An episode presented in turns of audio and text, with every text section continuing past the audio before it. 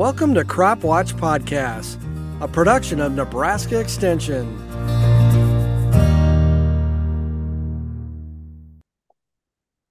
Well, good Thursday afternoon. This is Eric Hunt, your host, and we are heading for a heat wave. And with that heat wave, we have to take some precautions, and we have Caleb Kuddes from the Douglas County Health Department here today to talk to us about uh, some of the precautions that they will be taking up in Omaha. How are you today, Caleb? I'm doing well. Staying cool. Thank you. Well, it's pretty nice out there right now. Temperatures are kind of in the low to mid 70s in northeastern Nebraska, mid 70s, kind of in our area. And I think it's going to be the last really nice day we have here for a little while. So, again, it looks like we're probably going to be okay tomorrow, seasonal temperatures. But starting Saturday, getting to Sunday, we're looking at highs probably getting up around 100 degrees in Omaha and there's a chance that we're, the dew points will also be decently in the 70s. So I mean, it could mean heat index values of 110 to 115. Is that sort of what you've been hearing from local forecasters in that area, or what have you been hearing so far? Yeah, I've been following up um, with the National Weather Service um, a couple times a day, and it looks like that's what they're planning for. And it's getting more and more certain every day that we're going to see some pretty extreme heat coming this weekend, and and early into next week as well.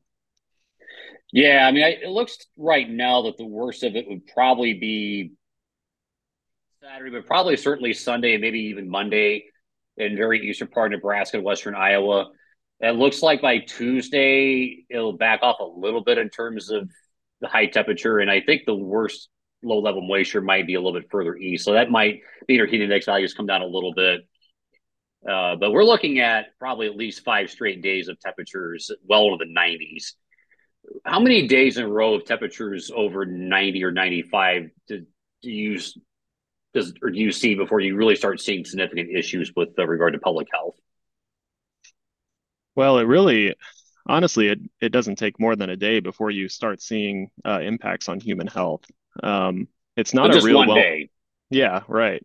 Um, it, it's not a real well-known fact, but uh, heat is actually the number one weather weather-related killer in the United States it kind of blew my mind because we put so much preparedness into um, things like floods and tornadoes, and those are the things that we think about when we think about natural disasters. But uh, a study by the National Weather Service found that heat actually kills more people than floods, lightnings, tornadoes, and hurricanes combined in the United States.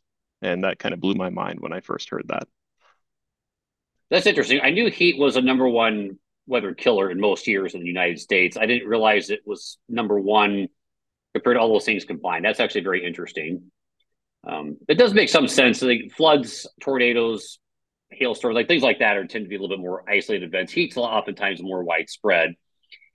We also tend to see higher heat index values in urban areas, and particularly in areas where we don't have much shade, maybe we don't have much vegetation, more concrete. Temperatures actually tend to be a bit warmer.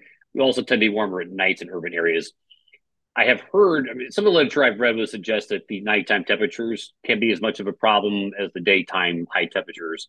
Can you confirm that, or is that something that you guys tend to see with your with your data?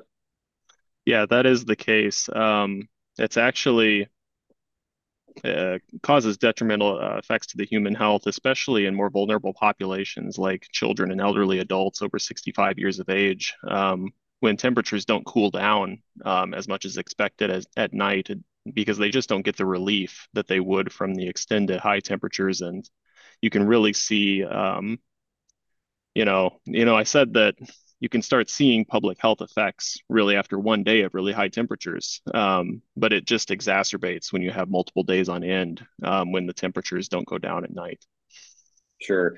Is there kind of a temperature threshold that has to be crossed before you really start seeing those impacts at one day? I mean, is it even as low as 95? Um, that's a tricky question because it's relative to where you live um, and what you're what you're uh, acclimated to. Um, I would say it's a pretty safe bet that around here, 95 um, is something that's probably going to start um, causing you to see more health effects, though. Um, that's higher than we pretty typically get here in Nebraska. So I would say, yeah. Well, the other thing too, there are some years by now we've had a lot of heat. We had a stretch of three or four days in late July, it was very intensely hot and humid.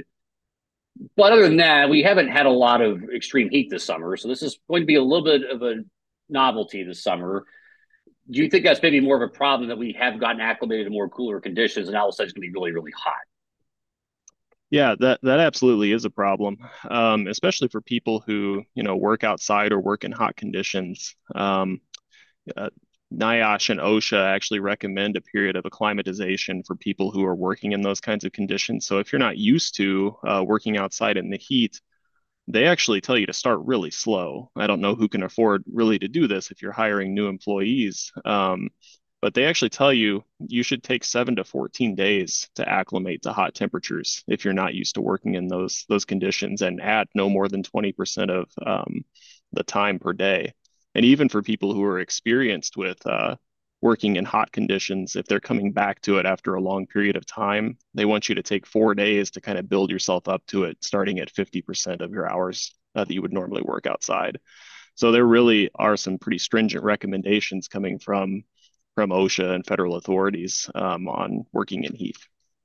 Sure. Are there local regulations in place that was sort of, sort of, I would um, kind of go on top of those OSHA regulations? Not, Not that so I'm much. aware of. No. Yeah. Okay. So, what what are you guys doing in terms of trying to raise awareness of the heat coming in? Uh, as far as the health department, really our our only role at this point is just to kind kind of try and put information out there. We just released a press release actually uh, less than an hour ago um, talking about the health effects of heat on um, people who are uh, over 65 years of age and young children um, because those populations are um, affected more more stringently than other populations and just some recommendations that you can uh, you can follow on hot days. And we've also done some kind of pre-work, um, reaching out to local organizations to see, you know, if there are going to be cooling shelters available, um, if city splash pads are going to be open. Um, just kind of trying to have that information available if if anyone calls the health department to ask. Gotcha. Well, that makes sense. So, what, what are some of those recommendations, especially for the more vulnerable populations? Sure. Um, a lot of it's common sense. It's stuff that you've probably been taught since you were a little kid, but definitely hydrate all day long um, and avoid alcohol, caffeine, and excessively sugary drinks. All of those can dehydrate you faster. Um, stay in air conditioning um, if you can. Wear light colored, loose fitting clothing. Um, and a lot of people like to wear uh, tighter clothing when they go outside and it's hot. It, it's better for you to wear loose fitting clothing. It lets your body cool down better.